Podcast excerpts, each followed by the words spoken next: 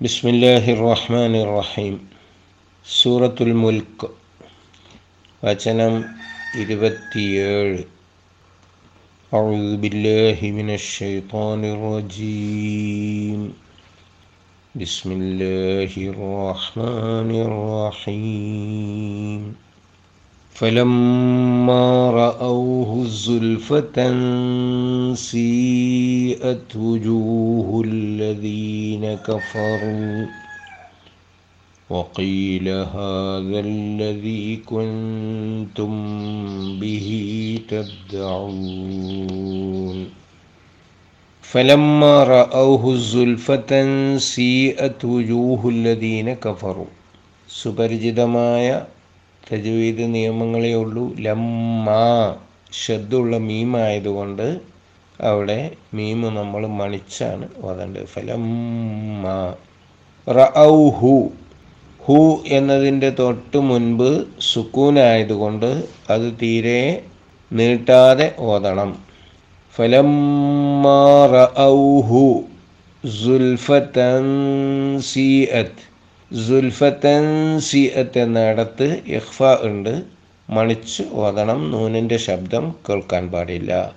സുൽഫത്തൻ സുൽഫത്തൻ സിയത്ത് എന്ന് പറഞ്ഞാൽ ശരിയായില്ല സുൽഫത്തൻ സി എന്ന് പറയണം നൂന് പറയാതെ മണിച്ച് സി എന്ന് പറയണം فلما رأوه زلفة سيئت وجوه الذين كفروا സീഅത്ത് എന്നിടത്ത് മദ്ദുണ്ട് ആ മദ് നിർബന്ധമായ മദ്ദാണ് فلما رأوه زلفة سيئت وجوه الذين كفروا وجوه الذين كفروا നേരെ അങ്ങ് ഓതിപ്പോകാനേ ഉള്ളൂ വേറെ പ്രത്യേകിച്ച് നിയമമില്ല وقيل هذا الذي كنتم به تدعون കുന്തും എന്നിടത്ത് നമ്മൾ ഇഹ്ഫ ആണ് മണിച്ചോദനം. അതിന്റെ നിയമം പഠിച്ചു കഴിഞ്ഞതാണ്. ഒരുപാട് കുൻതും വന്നു കഴിഞ്ഞു.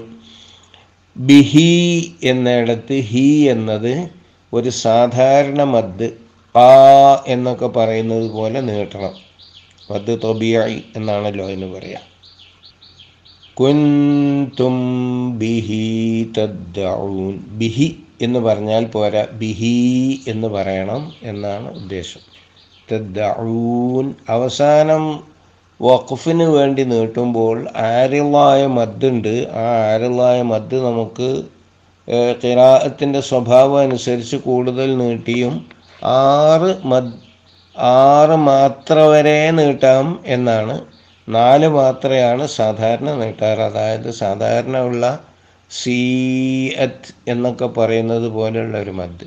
ഇത് എല്ലാ ആയത്തുകളിലും നമുക്ക് നടപ്പാക്കാൻ പറ്റുന്നതാണ് അവസാനത്തെ ഈ മദ് അത് നീട്ടിയിട്ടില്ലെങ്കിലും കുഴപ്പമില്ലാത്തത് കൊണ്ട് ഒരുപാട് നീട്ടാതെയാണ് ചിലപ്പോൾ പാരായണം തദ്ദഊൻ എന്ന് നീട്ടിയും ഓതാം فلما رأوه زلفة سيئت وجوه الذين كفروا وقيل هذا الذي كنتم به تدعون ഇനി നമുക്ക് ഇതിൻ്റെ അർത്ഥം പരിശോധിക്കാം ലമ്മ എന്നത് ഒരു കാര്യം നടന്നപ്പോൾ എന്ന പോൾ എന്ന് നമുക്ക് പറയാൻ വേണ്ടി പ്രയോഗിക്കുന്ന ഒരു പദമാണ് അറബിയിൽ ലമ്മ ലമ്മ റഹു അവരത് കണ്ടപ്പോൾ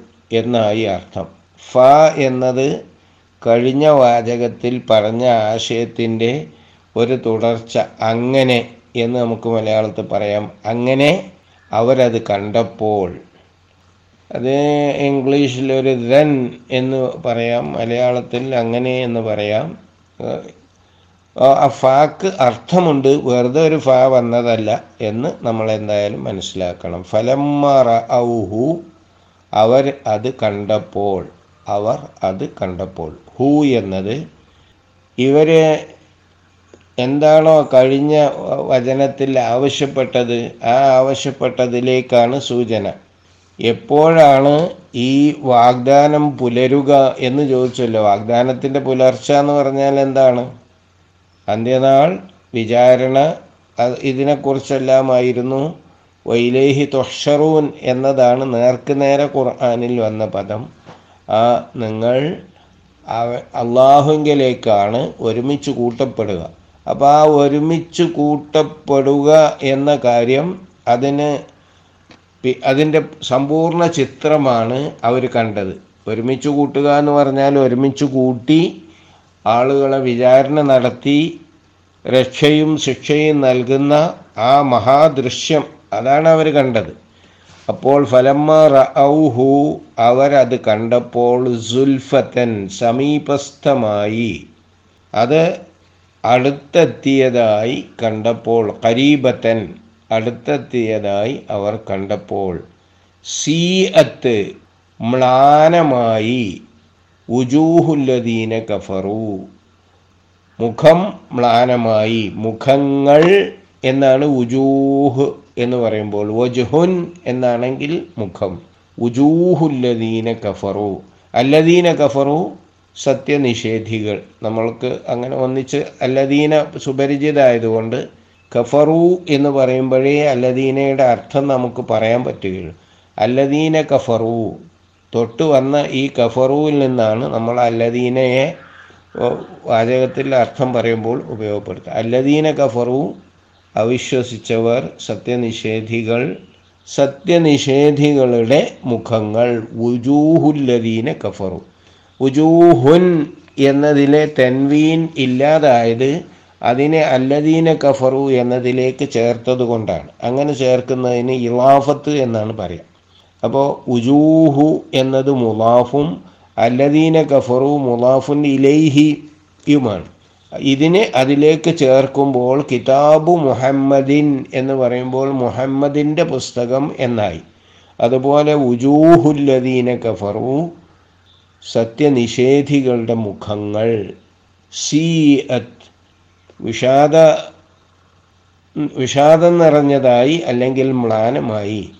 فلما رأوه زلفة سيئت وجوه الذين كفروا അങ്ങനെ അത് അടുത്ത് സമീപസ്ഥമായി കണ്ടപ്പോൾ സത്യനിഷേധികളുടെ മുഖങ്ങൾ വിഷാദം നിറഞ്ഞതായി വക്കീല വക്കീല കീല എന്നത് നമ്മളെ കാലയുടെ കർമ്മണി പ്രയോഗമാണ് കർത്താവിനെ പറയാതിരിക്കുമ്പോഴാണ് കർമ്മണി പ്രയോഗം ഉണ്ടാവുക കാല പറഞ്ഞു പറയുന്ന ആൾ ഉണ്ടാവണം. അതൊന്നുകിൽ നേരത്തെ ഒരാളെക്കുറിച്ച് പറഞ്ഞതിന് ശേഷം കാലയാണെങ്കിൽ അവൻ പറഞ്ഞു എന്ന് നമ്മൾ മനസ്സിലാക്കുന്നു. കീല എന്ന് പറഞ്ഞാൽ മലയാളത്തിൽ അതിനും പറഞ്ഞു എന്ന് മതി. കാരണം മലയാളത്തിൽ പറയപ്പെട്ടു എന്നത് സാധാരണ മലയാള ഭാഷയിലുള്ളതല്ല പരിഭാഷയ്ക്ക് വേണ്ടി മാത്രം നമ്മൾ പറയുന്നതാണ് അങ്ങനെ. പറയപ്പെട്ടു എന്നത്. പറഞ്ഞു എന്ന് പറഞ്ഞാൽ ആ ആശയം കിട്ടി. പറയപ്പെടുപ്പെട്ടു എന്ന് പരിഭാഷപ്പെടുത്തിയത് കണ്ടാൽ അത് മലയാള ഭാഷയുടെ പ്രത്യേകത പരിഗണിച്ചിട്ടല്ല ഈ അറബിയിലുള്ള പ്രയോഗം കർമ്മണി പ്രയോഗമായതുകൊണ്ട് ആ ആശയം വരാൻ വേണ്ടി പരിഭാഷ അങ്ങനെ പറഞ്ഞതാണെന്ന് മനസ്സിലാക്കണം. വക്കീല പറയപ്പെട്ടു എന്ന് പറഞ്ഞാൽ അവരോട് പറഞ്ഞു എന്നാണ് അതിന്റെ അർത്ഥം. വക്കീല ആരാണ് പറഞ്ഞത് എന്നതിനല്ല ഇവിടെ പ്രസക്തി എന്നതിനാലാണ് ഈ കീല ഈ പ്രയോഗം വരുന്നത്. പറഞ്ഞത് ആരാണോ ആ പറഞ്ഞ ആൾക്ക് പ്രത്യേകത ഉണ്ടാകുമ്പോൾ കാല തന്നെ ആയിരിക്കും. ആ പരിഗണന ഇല്ലാതെ പറഞ്ഞത് എന്താണോ അതിനാണ് പരിഗണന എന്ന് വരുമ്പോൾ കീല എന്ന് പറയും. വക്കീല ഹാദല്ലതി കുന്തും ബിഹി തദ്ദഊൻ.